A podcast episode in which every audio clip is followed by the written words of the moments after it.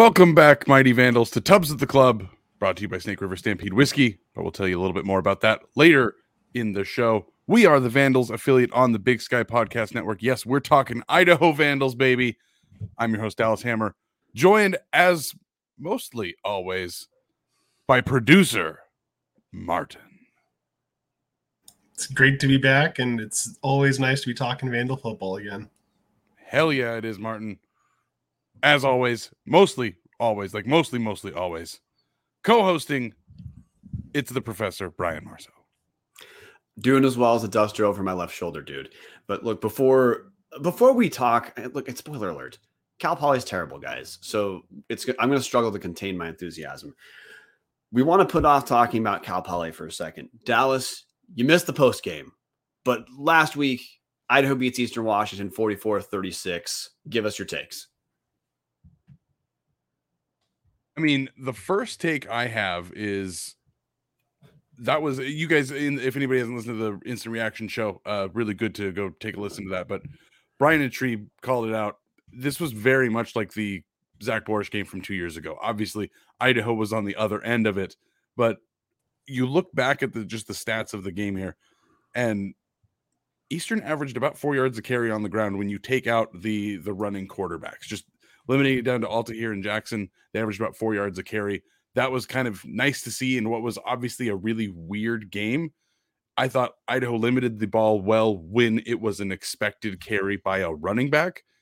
And then honestly, I thought I was blown away by the offensive line, guys. That we've talked just about every week about the one of the weaknesses of Idaho. Again, we're talking about the number three team in the nation right now. So this is weaknesses with a bunch of asterisks around it.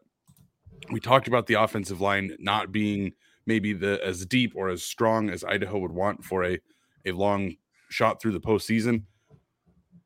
363 yards on the ground. Obviously, Anthony Woods having a career day. Nick Romano also having a great day. 49 carries, 363 yards, averaged seven and a half yards on the ground per carry. I was blown away by the improvement the offensive line has made. Uh, again, that's the second straight week that we've talked about the offensive line looks better than they did the week before. And honestly, I couldn't be more thrilled with how Idaho got through that game. It's a crazy game. Yes, you'd you'd like to beat Eastern without Kekoa Visperas and and absolutely just pummel them. But come on, they came out with again the Zach Borisch game. You can't prepare for that when you have no idea that it's going to happen. It caught Idaho off guard, obviously, in the first half. Second half, uh, honestly, took a huge advantage of that really stupid penalty uh, that Eastern committed there in the fourth quarter. But all in all, thrilled to see that Idaho got out of that trap game. With that, Dallas, uh, I think Snake River Stampede Canadian Whiskey would say it's time to start the show. I think you're right, Brian. That means we are going to move forward. I can't even drum up any excitement for this, Brian. Idaho taking on Cal Poly this weekend. Uh, head coach Paul Wulff taking over first season in charge after Beau Baldwin left for the offensive coordinator job at Arizona State. Brian, what do we know about Cal Poly? Other okay, I, I can't. It's hard for me to contain this. If you listen to the power rankings episode I did on Sunday, I talked about Cal Poly for like two minutes. Cal, like Cal Poly is just not very good. They're they're coached by Paul Wulff. who hey, Paul Wulff has been a good FCS coach. But look, 2022, Cal Poly goes two and nine, one and seven in one seven in Big Sky play. They beat Pioneer League San Diego 28 27. Then they then they beat top five Portland State the final week of the season 49 42. Fast forward this year, Cal Poly sits at two and three, but it's an absolute bullshit two and three. Their two wins include wins over San Diego, San Diego is not as good this year as they were last year, and San Diego is terrible. The San Diego's one and four, including a D2 loss. Uh, Cal Poly also beat Lincoln, that is some level of sub D2, which we don't care to learn about. and Cal Poly, like they won the game 41 20, but they trailed 20 to 7 in the first half. Otherwise, the Mustangs have gotten their ass kicked every single loss, losing 59 to 3 at San Jose State. No, yeah, yeah, then losing 59 to 21 at Portland State. Good lord, two games in a row, almost giving up 60 points. And then last week was their closest D1 game, losing 31 13 to UC Davis. But the Mustangs trailed heading into the fourth quarter 31 to 7. So they haven't had a single competitive game against anyone who is not a catastrophe, uh, which is rough for first year head coach Paul Wulff taking over. He took over at Cal Poly this year when Beau Baldwin left. It's the third, kind of the thirdish season that Cal Poly has been transitioning from a triple option to spread offense. I say thirdish, depending on how you choose to count the COVID year that Cal Poly quit after two games. But uh, previously, Wulff look, Paul Wulff uh, to me is maybe the most interesting story of Cal Poly. Just the fact of him being a head coach there, at Dallas, because uh, like he prior to heading over to Cal Poly, he was head coach at Eastern Washington from 2000 to 2007. That's eight eight years. Went 53 and 40. Made the playoffs three of those eight seasons, including a quarterfinal finish in 04. Won Big Sky coach of the year in 2004, 2005. Parlayed that performance into head coaching stint at Washington State, and in four seasons from 08 to 2011 went 9 and 40 overall including 4 and 32 in conference now after getting fired at washington state he he coached like 6000 different jobs in between now in, in, between 11 and getting hired at cal poly. So just the fact of paul wulff previously having positive stints elsewhere or you know doing well enough to be regarded high enough to get a power five job is interesting. But again that's that's paul wulff the guy is interesting. Cal poly itself look you'll you'll go more in depth into some other fa- facets dallas but the fact of what Cal Poly is right now in year three or four of a rebuild is why you're hearing the uh, kind of dis- I don't know if disgust is the right term, but I it's very hard to take Cal Poly seriously, Dallas. Maybe you can help us by going over specifics of what they actually play. Yeah, there's there's not a whole lot here, guys. Uh, we talked about Lamar a lot in the same way in the first game of the season of hey, looking at backups playing and looking at like what does this mean for Idaho? Because this is a cakewalk. This game might even be worse than that. This is this this is really in contention for the worst team Idaho is going to play this season, and unfortunately, it, there's just not a lot of talent on this squad. Uh, you look at the uh, the awards; they did have one uh, player named the All Preseason Big Sky list. David Mayer, he's a redshirt junior uh, linebacker. He was also all Big Sky last year, third teamer. Uh, then they had last year Josh Cuevas, who was their tight end, one of their best weapons.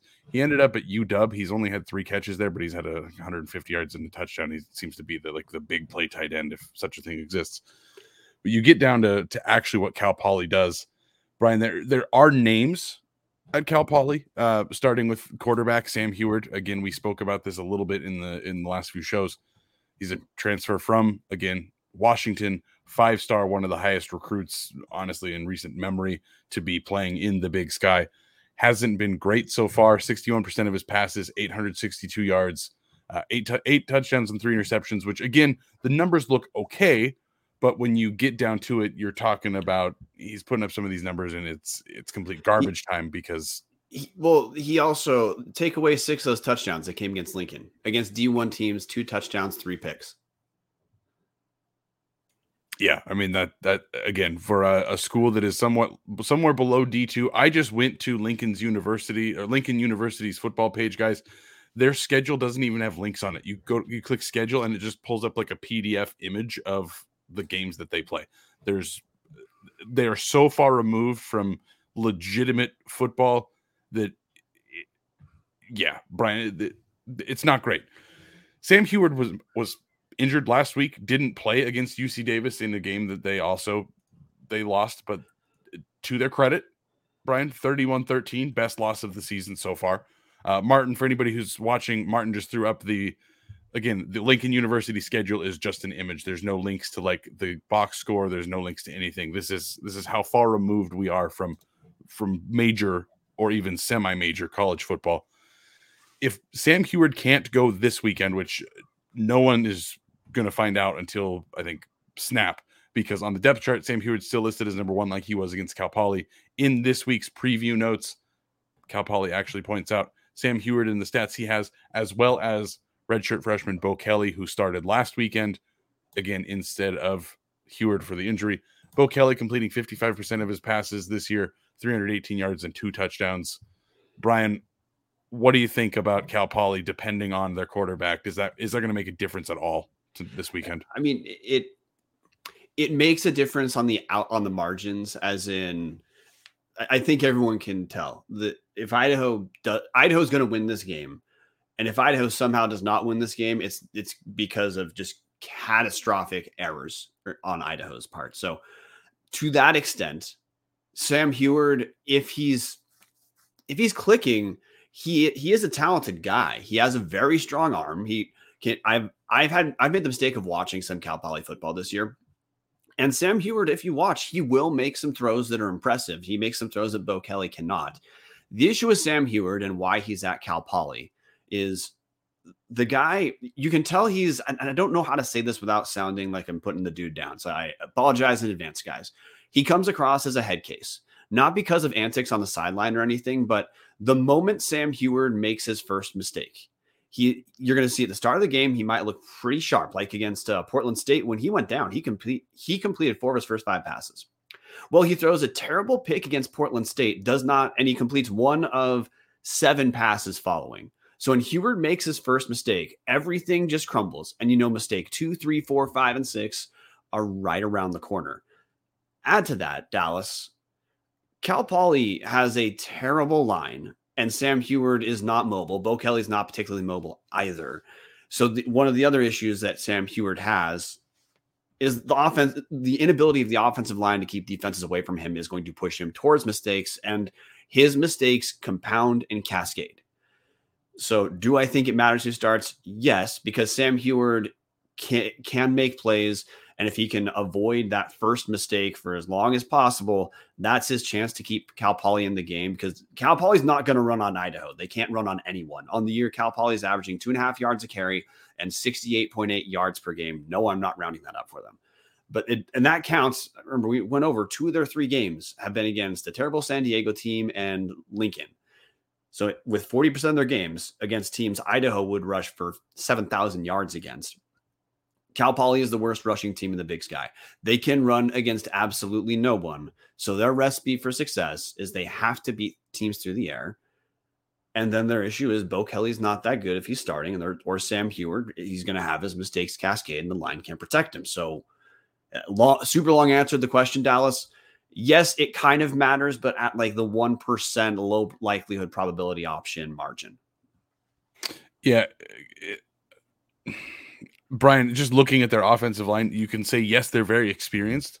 They have uh, every single one of the guys has started at least half a season in the last two years and then started virtually every game this year. So every guy should be into double digit starts at this point. They only have two starters at a 300 pounders or or, or more. Uh, and then other than that, you're looking at tackles that are like 6'4, 280. Those are not necessarily the kind of guys that are going to strike fear into someone like Keyshawn James-Newby on the edge. Just not not kind not not what you're expecting to see at an FCS level, much less in the big sky. It's pretty tough to compete when you have that as your offensive line. It's a very strange change from the triple option that we saw yeah. a handful of years ago. Uh, Kevin Ridenour in the comment section saying the opening line is minus 27 and a half. Guys, I I, I, I don't think Cal Poly can cover that. To, I, to contextualize the line further, on the year, Cal Poly has fewer rushing touchdowns than Anthony Woods alone picked up against Eastern. So that, that's five last week for Woods. Cal Poly has four rushing touchdowns on the year. They can they can rush against no one. Jesus Christ yeah, uh, uh honestly, uh, guys, Troy Fletcher is the running back that's going to start. He's got 106 yards and two touchdowns on the year. They have a they have two other guys each over 100 yards with a touchdown, uh, Aiden Ramos and Mark Biggins. But honestly, it doesn't matter who they're going to trot out there. Their offensive line is just not going to have the push that you'd expect. Now, I will say this could be the game. Hey, it's number three, you know, biggest opponent of the year, even though I think again uh, Ron Lowney in the comment section saying that Cal Poly plays Montana State next weekend. So maybe you're trying to gear up for two of the three best teams in the FCS, and maybe they come out swinging here. But Brian, I am not seeing a lot on this offense that is that is particularly scary. Uh, their top receiver, he's actually he's listed as the starter at tight end. He is listed as receiver on the roster. Uh, Tyrese Fairley Diam, 17 receptions, 232 yards, and two touchdowns. He's solid, if not spectacular. And then you look at the rest of the offense and they just they don't have the numbers that scream production. You obviously see it on tape, you see it on the schedule. This is just not a team that scares a lot of people offensively. Yeah, I the reason you guys are hearing this gap in time is because I'm trying to see which how what is the ranking of the highest rated Cal Poly running back compared to the rest of the Big Sky. And if you use uh, season stats, it's number 28, which is below Gevani McCoy, who rushes almost exclusively opportunistically. So, look, the reason I'm hitting the the offense as being an issue for Cal Poly is because Cal Poly can't stop anyone defensively whatsoever. The only way Cal Poly is going to win games is if it's higher scoring and somehow they can avoid turnovers, which hey, maybe that's point for Idaho we can talk about is today would be it'd be it'd be nice if this Saturday Idaho can pick up some of those turnovers in conference play they haven't had. Uh, looking at defensive stats on the year on the year for Cal Poly, it, it's weird to look at them and think and understand that they're much worse in reality than on paper. But uh, on the season, Cal Poly, their defense ranks last in points allowed per game. They, are giving up 45 points per game. Again, keep in mind those two 40% of their games are against dumpster fires.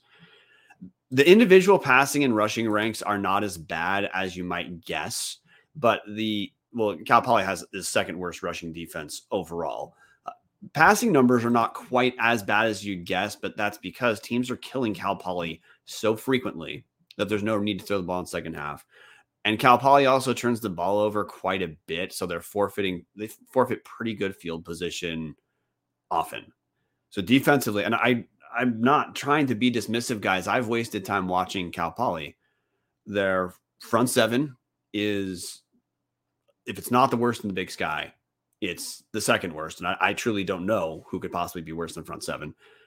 But then their secondary is not strong either. So the route for Cal Poly to try to be competitive against Idaho is they're going to have to score a lot, and they're going to have to hope Idaho has their absolute worst effort uh, penalty wise and turnover wise.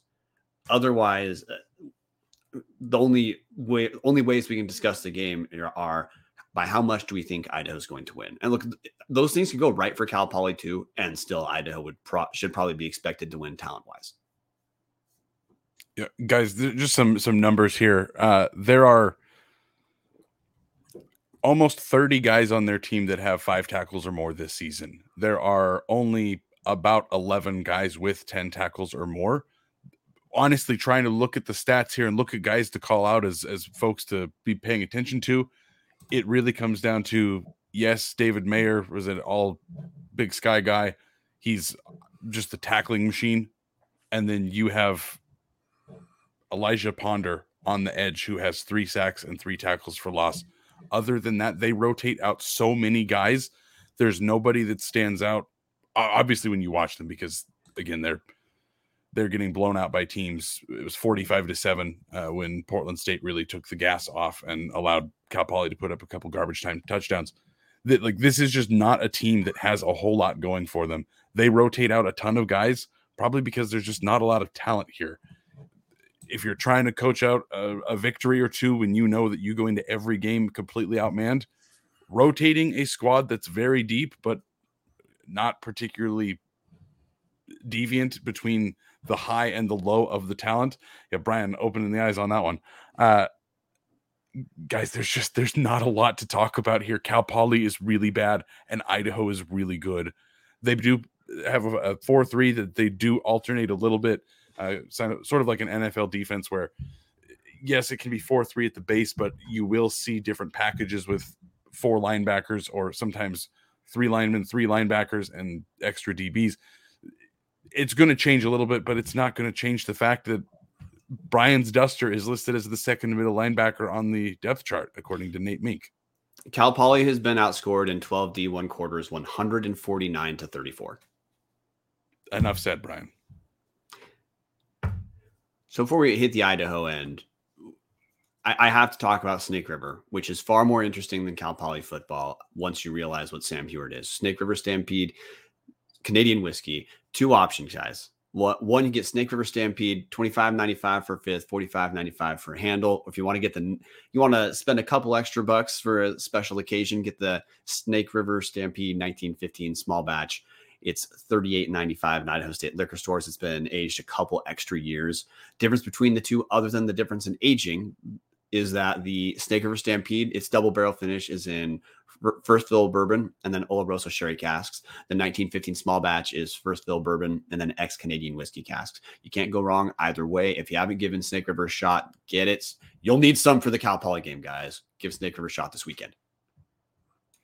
So, Brian, again, we've talked about really everything that we can about Cal Poly. There's just not a lot on that side of the ball to really gauge any any interest with.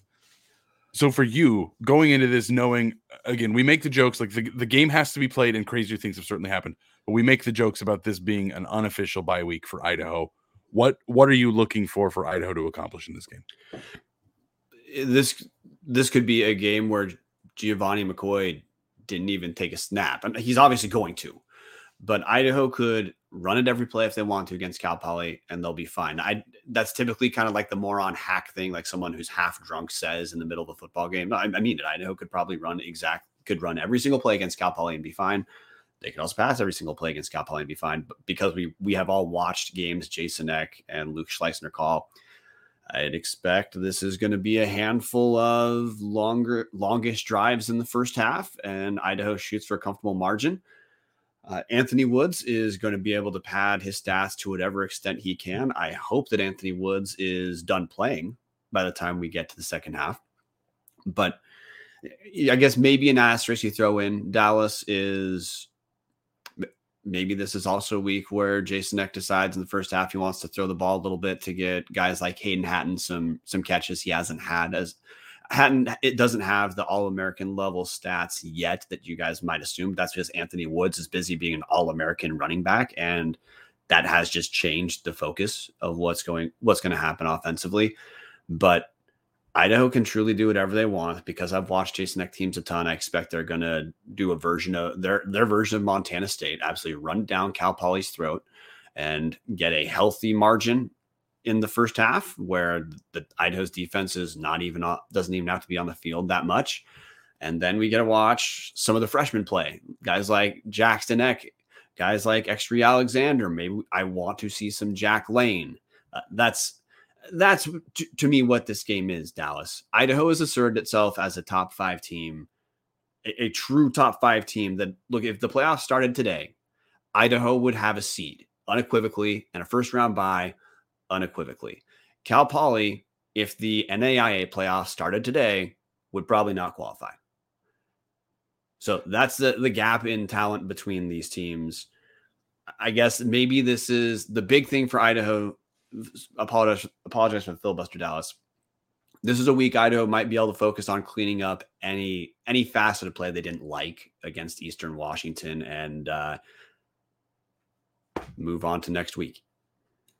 Yeah, I mean the the I, I'm in full agreement with that. The, you you definitely want to see Jack Layne, uh, hopefully the entire second half. Uh, honestly, I hope Anthony Woods doesn't play. I hope they just sit him. I don't think he needs to be out there. Um, obviously, if if they're shooting for let's let's get Anthony Woods some awards, then yeah, let's let's see him on those first few drives. Let him get hundred yards in the first quarter and a half, and then sit him down. There's no reason to to blow a guy's legs out here against Cal Poly. Uh, but what what I do want to see, Brian, uh, you know, other than seeing all of the freshmen come in, I do want to see Gevani McCoy rebound. Uh, obviously, not a great weekend for him last weekend. Eight of eighteen, just didn't didn't look like a, a game that Gevani McCoy was going to go out there and win by himself, which most games tend to look like. I want to see I want to see that come back. Uh, obviously, should be a little bit different. Uh, not playing in the wind of Cheney. It's going to be 90 degrees at kickoff in San Luis Obispo. Uh, see Hanson in the comments. Woods has looked dinged up. Hope they rest him. Like there's been a lot of talk about Woods being dinged up before the game, and obviously he plays and he's fine. But I do really want to see a lot of things get cleaned up, starting with again McCoy. Hopefully he gets back to just the efficient quarterback he typically is. I would expect nothing less. Uh, and then the tackling. That's that's got to be better. I don't know who La Lakers the best or LA Lakers the best. Um, saying my son changed my username and I pissed. Uh, Lakers, please tell us who you were before your username has been changed. We can use this game as tackling practice for the rest of the regular season. That's what I want to see. That was the biggest struggle of the defense, and obviously, again, it comes from that Zach Borisch style game where you prepare for a quarterback to run again one of the most high flying offenses in the Big Sky completely pivoting to can't complete more than 50% of our passes. We're going to run two quarterbacks and they're both just going to run all over the field. You're going to have some mistakes, but the tackling was absolutely an issue last week, Brian. And that's what I'm looking for is a little bit of that cleanup to happen. Then, and again, forced turnovers. Cal Poly is going to give you chances uh, to to force turnovers, and Idaho just had when they've had opportunities, especially in Big Sky play, like they just haven't been able to do that. Mike, good lord, I saw, sorry, I saw the comment that you were just referencing from the Lakers to best. It's Mike. Glad to have you here, Mike. I guess another way of saying this, Dallas, is look, Anthony was has he's gained 593 net yards this season, 6.7 yards per carry, nine touchdowns. You are fine if he stays around there and you'd like to see a healthy dose of George Robinson, especially in the second half. Uh, for me, I'm looking at the passing stats. Uh, Hayden Hatten has listed on the official side as 30, 30 catches for 369 yards and two touchdowns. I'd like Hatten to get to approach breaking the record. Um, I'd like to see, I wouldn't mind seeing Jermaine Jackson get a passing touchdown. His first, it'd be his first passing touchdown of the year. So uh, it's kind of nickel and dime things like that that I guess I'd have my eye on. Um, stepping away for a moment, it's nice to be able to at least talk about a game like this because for years, even while we had this show, there were there were, would have been other shows who would have talked about, about Idaho in this context. Brian, so, even the bowl year, Idaho almost lost to FCS Montana State. Like there has not been a whole lot of times in the last 30 years that Idaho has been able to talk about, hey, this is a game that is just put away win. Not to jump in on you there, but like no. this is a my entire life, this has been something that has eluded me. Other than obviously the the vaunted rivals at Simon Fraser, rest in peace. Exactly. Thank you for bringing up Simon Fraser. Obviously, Cal Poly's not that bad, uh, but Sam, look, Sam Huard, as I brought early brought up earlier, he does he does have some talent. So it, would be it'd be nice to see our DBs capitalize on some of the plays they've been very close to making this entire season. I am ready to pick the score because I think every listener understands at this point. Idaho should win this by about as many points as they want to. If this game is close, it's a, a essentially a loss for Idaho, even if Idaho wins. It would be the upset of the FCS season for Idaho to lose this game. I don't. I'm not going to gamble that's going to happen. Uh, Captain 58 said it in the comment section early in the show. Lamar right now in Sagarin sits at 223. We know Idaho outclassed Lamar when things were still coming together. The O line looks way better today than it did week one against Lamar. Well, today Cal Poly's 227 in Sagarin. That's that's the talent we're looking at. So I'm ready to move on, dude. I, I mean, I hate I hate being this dis um disinterested or this disregarding of Paul Wulff's team because I, I, do like Paul Wulff. I I want him to do well. I would like Cal Poly to be more than they are, but we we've seen half the season's gone. Cal Poly is who we've seen so far, and what they are, as referenced earlier, is a team that's been outscored in 12 D1 quarters, 149 to 34. Yeah, they've beat a D2 team and a team that lost to a D2 team. They are for all intents and purposes, they are a D2 team. But Brian, before we get into picking the score, I have some words for the people. If you are looking for a great all inclusive week long vacation, don't look past your backyard. Hughes River Expeditions has been vandal owned and operated since 1976, and they're ready to take you on the vacation of a lifetime. Enjoy a middle day, a multi-day trip down the middle fork of the Salmon the main Salmon River of no return, the Salmon River Canyons, or the Selway. You can check out special trips like one to see the Perseid meteor shower. Camp on pristine beaches, run amazing whitewater, hike scenic trails, spot wildlife, soak in beautiful natural hot springs, and fish the remote, most remote stretches of river in the USA. Just bring your clothes, let HRE handle the rest. Grab a paddle, catch dinner, and ride the bull all throughout the gem state. Call him now at 800 262 1882 or check him out at hughesriver.com. Martin, we're going to you first. Score prediction. Uh, I'm not gonna lie. I this gives me very similar to Lamar vibes. I'm gonna go a similar score and go Idaho 55 to 17. but those scores will be, I think, will probably be all second teamers or like backups by the time if Cal Poly scores will be then. Right. 54 to 7 Idaho. So I'm going to go with a joke here because this is the only thing that's interesting to me about this game. I'm going to go with Idaho 69, Cal Poly 7. And because that is, again, that is how to make this game interesting to me. Realistically, guys, this is this is going to be a bloodbath. If you're looking for a an excuse to just sit on the couch and drink SRS whiskey and be very, very, very happy all weekend, this is the perfect game to sit down and just absolutely watch Idaho completely outclass their opponent. Uh, in the comment section, Jason Mayer, 63 9, 450 rushing yards for UI. Uh, Robert Rustabaki, I hope I got that right. I probably didn't.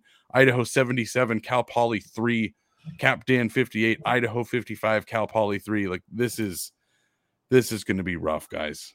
This is going to be rough. But the, thankfully, maybe we're the item of intrigue, Martin. I'm uh, posting a link in the private chat that you might want to throw up just for viewers for a second.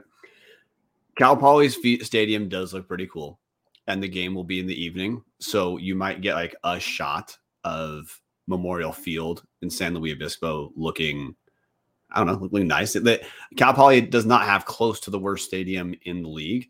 That will only sustain you for about four seconds watching this game, but hey, like it's for viewers, you can see it on the on the live stream right now. I mean, Dallas, just rating the image we have on screen right now to other FCS, other Big Sky stadiums. Where'd you put that? I mean, the top half easily, easily in the top half. It, it honestly, it's, it's probably top five, maybe even in the top three. Like it is, it is very classy. Uh, what you would expect out of, again, Cal Poly. I have nothing to add. Fair enough.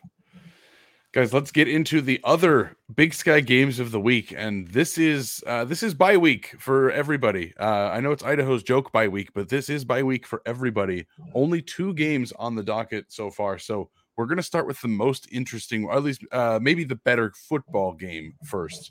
Maybe not most interesting but maybe the better football game. Nau at weber state. Who i never never thought i'd say maybe the better football game has nau of all teams in it any thoughts, Martin, on NAU Weber State? Uh, I the Weber State. So Dallas, the question for this game is: How much do you believe in Chris Ball's last ten quarters? Uh, which for the last ten quarters, NAU has they only have one win, but in the, those ten quarters I'm talking about, they went from losing by a thousand to Utah Tech to only losing by two scores to Utah Tech. They beat Montana, a, a terrible offensive team in Montana that that played in Flagstaff 28-14 and then took Sacramento State down to the wire.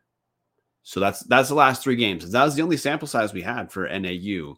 You you might feel I think it'd be reasonable to think this might be a top of the half Big Sky team, but I, I've also seen Chris Ball's team for a long time.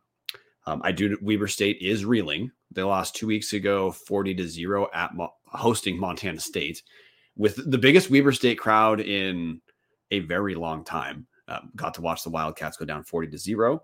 But then last week, uh, Weber State needed a late pick six uh, to pull away 28 21 over Northern Colorado. So NAU is trending in the right direction. Weber State is trending in the wrong direction, but I don't want to overvalue that NAU only has one win right now. So, as much as I hate to say this, and NAU is the only team I've really struggled to pick this year. I have three losses, two of them are NAU. I'm going to go Weber State. Uh, Brian, I'm going to have to go with Weber State as well. This is this is such a weird game to me for a lot of those reasons you explained. This is when you just when you look at the NAU schedule, they got crushed by Arizona, 38 to three. Again, that you'd expect that Pac-12 school. Uh, not everybody can hang with Pac-12 schools. Uh, then a loss to North Dakota. Again, it was number 17 at the time. Uh, the loss to Utah Tech, that first half, they looked terrible. They've recovered. They have been that weird, sneaky good all year long. But again, it's tough to trust them when you've seen what Chris Ball has done for so long. I Weber State, I think, offensively could be the worst team in the Big Sky. They're, I, they just they have nothing at the quarterback position right now. I know that they ha- they have some freshmen that they're hoping are going to explode, but right now they struggle to move the ball. But I can't take NAU seriously until they win this game. If they if they win this game, then I I will believe in NAU moving forward. But until then, give me Weber. Yeah, Ky- Kylan Weisser threw three picks against Northern Colorado last weekend. Weisser, as far as like individual stats, that's Weber State's quarterback. If you guys are are not sure, right now he is he is the number not number eight quarterback in the Big Sky on the season in yards yards per game at 151 but his passing percentage is 48.3% on the year and if you've watched Weber State he's not asked to do that much like Weber State doesn't throw a lot of bombs honestly like when they run play action they throw 5 yard dump off passes to tight ends so I guess maybe the intrigue here is I'm not sold on the fact that Weisser even starts this week after what how bad he looked against Northern Colorado. But in spite of that, I I don't yet believe in NAU, and I don't believe the Weber State of the last two weeks is who they truly are. Which is that's why I'm trending to Weber. I just I cannot believe that the talent has fallen off that far overall for Weber State in one year of Jay Mhm. Hill being gone. So I believe for the last two weeks, we've just seen the worst we're going to see out of Weber State. Yeah, and again, Mickey Mental had uh, a couple flashes last year. I mean, you know, their offense was mostly inconsistent. Bronson Barron obviously moving on to the FBS, but you got to think offensive-minded head coach. He's probably going to figure something else out. Again, like you said, Brian, maybe Weisser doesn't even start. Maybe they do roll the dice to someone else. Maybe again, you you take those mistakes that are going to happen with a young guy, and then you struggle things out. What about the goat? Uh, you know, I do think they would kill for Jake Constantine right now because Kylan Weisser has not looked very good. I think that's enough about that one, guys. We've got Weber State.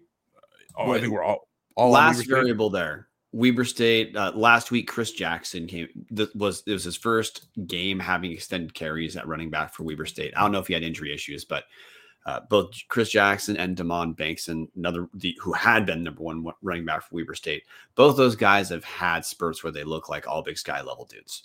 So to me, that's the route for Weber State against a team like NAU, who again, even though they've looked optimistic last couple years, last couple, Jesus Christ, last two and a half games, I don't think they're good. Certainly not. Uh, hit in the comment section real quick. Nate Mink saying some of our funnest games have been against NAU. Shout out to Mason Petrino, career game again down there at the uh, the walk up Sky Dome. Hashtag haters gonna hate. There we go. I was waiting for it. Uh, NAU rolling. Give me the Jackson OT, says Captain 58. Patty Furks. Pat, if, Patty, if I'm saying your last name wrong, if it's Frakes, Furks, I'm I'm sorry. I don't think I've ever asked. Uh, I think Weber State still wins. Ugly game though. Jason Mayer, Weber wins, but it's close. Rob Lowney, Weber needs it more. Pretty split here in the comment section, guys. Uh, but let's move on to maybe a more interesting game just in what the hell is this season meaning montana at uc davis martin This is probably the most interesting game this week, but we all know who I'm picking. UC Davis. This Martin had nailed it. This is interesting. It's interesting for two reasons. On the UC Davis end, the Aggies have not looked particularly great in any game this week. sorry, this year. I mean, I know I know they just beat Cal Poly 31-13, but even that is kind of a disappointing overall outing for the Aggies that coming off of a close loss hosting Eastern Washington. We don't know the status of running back Lan Larison. If he plays, uh, that that's going to mean something. Although backup Trent Tompkins was solid against Cal Poly, as is every running back in the nation. But this is to me this this is maybe a show show it game for UC Davis against Montana. Uh, the the intrigue on the Montana end is last week in narrowly beating Idaho State. Montana looks like they finally figured out what they want to do offensively, which is start Clifton McDowell at quarterback, go run heavy, and when he passes, it's mostly shorter, quick, quickly developing pass plays. The kind of thing for some reason they would not call for Sam Vidlak. I don't know why, but the, but Montana wouldn't. I don't feel particularly confident in Montana coming off looking talent wise like a perfect matchup for Idaho State. From what I watched in that game, Dallas, Idaho State and Montana looked like they should be playing each other and looked like they it should be a competitive game no matter who's hosting. which I'm not going to take as a ringing endorsement for Montana. Uh, so, with that said, I'm going to go UC Davis, who, even in looking disappointing, they at least know what they want to do. If they want to go run heavy with Trent, Trent Tompkins or if Lan Larison's playing, that's what they're going to do. If they need to call a lot of short pass plays for Miles Hastings, which is kind of where he's most comfortable, and, and Dan Hawkins is fine doing that if he needs to. I think uh, Hastings threw like almost 50 passes last week. Hastings is good enough to pick apart a not very good, not that great for Montana secondary. And just the front seven for Montana is not getting to quarterbacks like they have for the last few years. So, with that said, I think UC Davis is the play here. It doesn't matter that it's at home. If this were at Wa-Grizz, I'd pick Davis too. Yeah, I, I'm in agreement here with with both of you guys. I don't see anything about Montana this year that screams they can win this game. Uh, obviously, there's always a chance, but UC Davis has been obviously not what I think people expected. Uh, Miles Hastings, in particular, uh, was again an All Big Sky quarterback last year and has not been particularly good. Has turned the ball over a lot, six touchdowns, five interceptions this year. Uh, not anywhere near as efficient as he was last year. But when you look at UC Davis, it's tough to kind of tell what what they're really doing because again they they crushed Cal Poly. They were close against Eastern, but they they just haven't had that spark yet that again we all thought they were going to be a playoff team. They were a fringe playoff team last year. They've looked like they're stuck in that gear of potentially playoff team, but just not quite good enough. I just don't think, though, Brian, with all the weaknesses you pointed out about Montana, I just don't see them being able to to beat UC Davis in this. Uh, again, they almost lost Idaho State last week. Idaho State, that was a single score game, eight points, 28 20. Uh, they've lost to NAU. Again, they almost lost to Ferris State. I know they're the D2 national champions, and they're certainly better than all of the bottom tier of the FCS but there's there's nothing about this Montana team that has truly said they can compete with a legitimate quality team. And I think everything can be stated just from Jason Mayer's comment. UC Davis wins, but Montana is ranked fifth in the coaching poll after this. I guess another way to talk about UC Davis for this game, Dallas, is UC Davis has been confusing as to why they, they have not looked more impressive in some of their games and also like why they weren't able to beat the Eastern Washington looks pretty good. But I, I think it is it is truly confusing why Davis wasn't able to pull that one away at home. I don't. I think if you watch Montana, there isn't much to be confused about. Like they're just a they're an okay Big Sky team.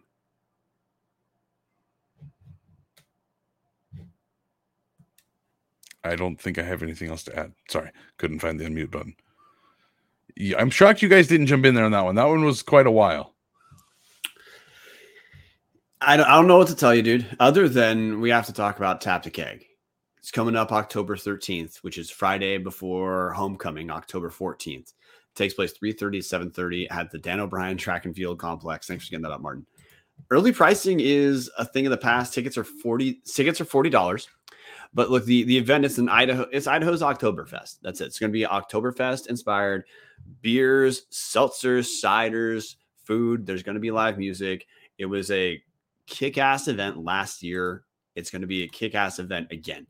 So if you're in Moscow uh, for homecoming, if you're in Moscow that Friday, because you are one of the people who bought got your hotel early, good lord, I hope people already have their hotel. For tickets, go to go.uidaho.edu backslash tap the keg. Brian, just hitting the comment section real quick. Uh, everybody in here is pretty much thinking UC Davis. Uh, I really don't have much else to say, guys. I mean, uh, I do like the Dallas and Lederhosen, Jason Mayer. Thank you for that. Um, guys, for Idaho this weekend, again, we're just let's get out of there healthy. Let's clean up a little bit of stuff and hope to see a lot of those freshman kids. You know, we've, we've talked about Anthony Woods being injured. I'd love to see Day Day Buchanan, Art Williams, Carlos Matheny. I'd love to see those freshman kids get, again, you get four games and you can still redshirt this year.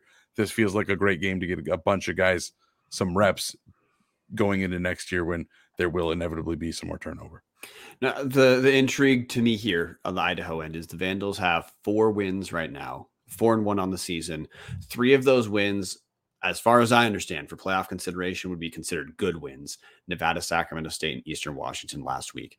A fifth win this, uh, picking up the fifth win this week with Montana at homecoming. Idaho could be looking at having at being six and one heading into a bye week before Montana State. I think that's that's the focus that the coaching staff's going to have is hey, before it gets six and one, get to five and one. But that's that's more the energy I have for this game. Is Idaho Idaho picks up the next two wins. The rest of the season, we're not wondering about playoffs. We're talking about seeding. We're talking about can Idaho play their way into a first round bye. So that's that to me is more what what this week is about is taking care of business and continuing that march on to it's not just seven it's not just hoping for seven wins and then sneaking in dallas. It's how close to can, can idaho get nine ten wins? We'll see. Uh, but it, they should certainly pick up one more check mark on their way to that total this week. Yeah brian that's I mean, realistically guys let's let's celebrate idaho gets an easy win. And, and there's not a whole lot of times we've gotten to say that over the last few years but before we go, I'm going to tell you about our final sponsor, I guess, uh, more of a friend of ours. Anyways, walk on apparel.com. You guys have seen probably our Twitter posts about it. Walk on apparel. They've got some really awesome Idaho gear. And because Vandal fans have been doing such a fantastic job of letting Walk on Apparel know they love the stuff, they've got new product out. If you're watching online on YouTube, there's an, a schoolhouse rock with Joe Vandal leaning against uh, the lettering of IDAHO. Idaho, Idaho, go, go, go. It's absolutely awesome. I think it's the coolest shirt they've designed yet. They will keep designing as long as Vandals keep buying. So, for our listeners, they have provided us the, the discount code TUBS, just T U B S. You get 15% off of your order. Go ahead, TUBS on walkon apparel.com yeah, capital TUBS. And what other thing Walk On does is different from other other apparel companies is 10% of all proceeds are going to go back to the University of Idaho Athletic Department. So you you can support a small business who's doing some kick-ass work in Walk On, and also you're you're supporting University of Idaho Athletic Department. So uh, you can't really go wrong. And guys, uh, the better that Idaho stuff sells, the more Walk On focuses on Idaho. That's the entire reason why the Idaho collection is already expanded. With that, guys, any final thoughts before we wrap it up? The only real thing I got is just buy your tickets for homecoming next week is going to be fun. Well, I want to hit Jason Mayer saying Joe skipped leg day uh, in relative to the, the, design, which I actually really like that. I really love the Schoolhouse Rock design of Joe Vandal, but you're 100% right. That is a leg day free Joe Vandal. It's pretty uh, pretty sad. The the top half looks great, but uh, Joe, yeah, missing leg day every year. Okay, for hey Dallas for 10 seconds. I don't want to hit on like the the dumbest incarnation of this that exists online, but how are you enjoying Idaho kicking ass and Boise State? Boise State's lost. This is uh, honestly, guys, this is the best time to be an Idaho fan. I know that it's unfortunate that Idaho's in the FCS, and there's a lot of people that hate that. But guys, right now, Idaho is certainly the best team in the state. Unfortunately, there's not going to be a chance to play that game for quite a while, but revel in this while you can. Boise State looks lost. This could be the pivot. There was always going to be a time where Boise State was going to come back to earth, and it's happened so slowly that it's been kind of painful for those of us that just despise everything about them. But this is the pivot point right here. If Avalos keeps going, and they don't. I don't think they have the money to get out of that contract particularly easily. Guys, we could see Boise State crater into a three-win football team in the next few years. The, we are on the cusp of seeing everything collapse in the center of the universe, and nothing would make me happier outside of a Vandal National Football Championship. Yeah, we also have Nick Weber saying, What are the Dusters picks this week? The Duster went with it, just did the strict power ranking matchups, which were my picks Weber over NAU, Idaho over Cal Poly, UC Davis over Montana. There we go. Uh, Jason Mayer saying bigger bigger death spiral, Montana or Boise Junior College. Oh, that's not close. That's Boise. It's Boise. It's certainly Boise. Yeah, those, those people are having a meltdown. No, no. Well, Bobby Hauck's contract is up at the end of the year, so like they they don't have to fire him. Bobby Hauck can also pretend if he's not offered a contract that he's choosing to retire for two months until he gets you know he'll he'll get a job as a coordinator if he wants to somewhere else. He is still well respected, but that's easy. Montana Montana sees where the light at the end of the tunnel is. They just need to accept where they are and get a better coach and Hopefully, they don't call any coordinators employed in Moscow. Hopefully, they don't give Beau Baldwin, as our Beau Baldwin stand uh, Dallas Hammer would say. Hmm. Hopefully, Montana doesn't give Beau Baldwin his last last shot. And uh, I don't know. Maybe hopefully they look into the past. But that's that, Jason. That's the answer for Montana. Is Montana knows get through this year. He they still sold twenty six thousand tickets to the Idaho State game, so like some things are still going okay. They're they're not losing their enthusiasm somehow. They're they're not losing enthusiasm this year, so they see where the turnaround is. Boise State's the other way. Like Dallas said, Avalos Avalos is brought is there as long as Avalos wants to be, and I think the jury's in the, that uh Boise State whiffed. They should have gone with Jeff Choate. Should have gone with Choate Venom. Absolutely. Uh, guys, I, I, I mean, I know that Kellen Moore was in the finals for that position uh, back when it happened, and there's a chance that if the Chargers have another Chargers meltdown, that he's open. Maybe they try to make something happen with him if he gets fired, but it really looks like unless they get some sort of random hail mary where they get a bunch of donations coming in, it's not happening. Uh, the comment section exploding about uh, the BSU gear is just starting to disappear. Yeah, because again, we, it's been a very low crawl, but that program is slowly crawling back to reality. And So one last other shit on Boise State before we we call it a day. It feels like it would be a vintage BSU thing to say, what do we need to turn around this program? Someone who has never coached or recruited college before. Yep. I'm I'm I'm not saying that Kellen Moore wouldn't be a good hire at some places, but I think what if Boise State was smart, they would look for a template like Jason Eck of a guy who's been successful around this level and say, "But if we want it, we need to get, become good before we can go for the sexy hire. And I don't think they're smart enough to do that. I got to be honest, you lost me when you said Boise State and smart. Those two things don't exist in the same sentence. So I don't see them going for a Jason Eck because, again, what do you do? You don't have the money to fire the guy. So the only thing you can hope for is luring Petersen out of Fox or Kellen Moore out of the NFL and hoping that a bunch of people donate because it reminds them of good days. And the you hope that those Walmart fans kick in an extra five every couple days. Like that's that's what you hope for. So on the Montana end, end C. Hansen in the comments section saying, wasn't Ferris State's coach openly auditioning for the Montana job at the press conference? Montana will always get their pick of coaches. The hope is that the decision making at Montana will t- will take them the wrong way. Like Bobby Hauck, we've we've gone on quite a bit about Bobby Hauck having a historically successful run at Montana prior, and he started out rel- relatively well at Montana too. But I think the jury's in the fan base was the tail wagging the dog in saying the the keys to our success in the future are in the past. You would have to hope Montana does something like that one more time. Yeah. Uh, to put to put a bow on this, guys, Montana's always going to be able to pick whatever coach they want. See Hansen saying wasn't Ferris's coach openly auditioning for that job in their press conference. Montana's always going to get the pick. Montana's got a fan base that will find ways to get coaches in if they make that kind of mistake.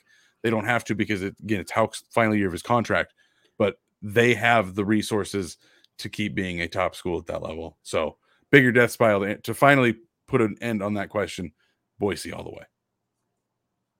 With that, guys, Idaho's going to win. It's chaos in Boise. It's never been a better time to be a Vandal fan if you're a millennial. Uh,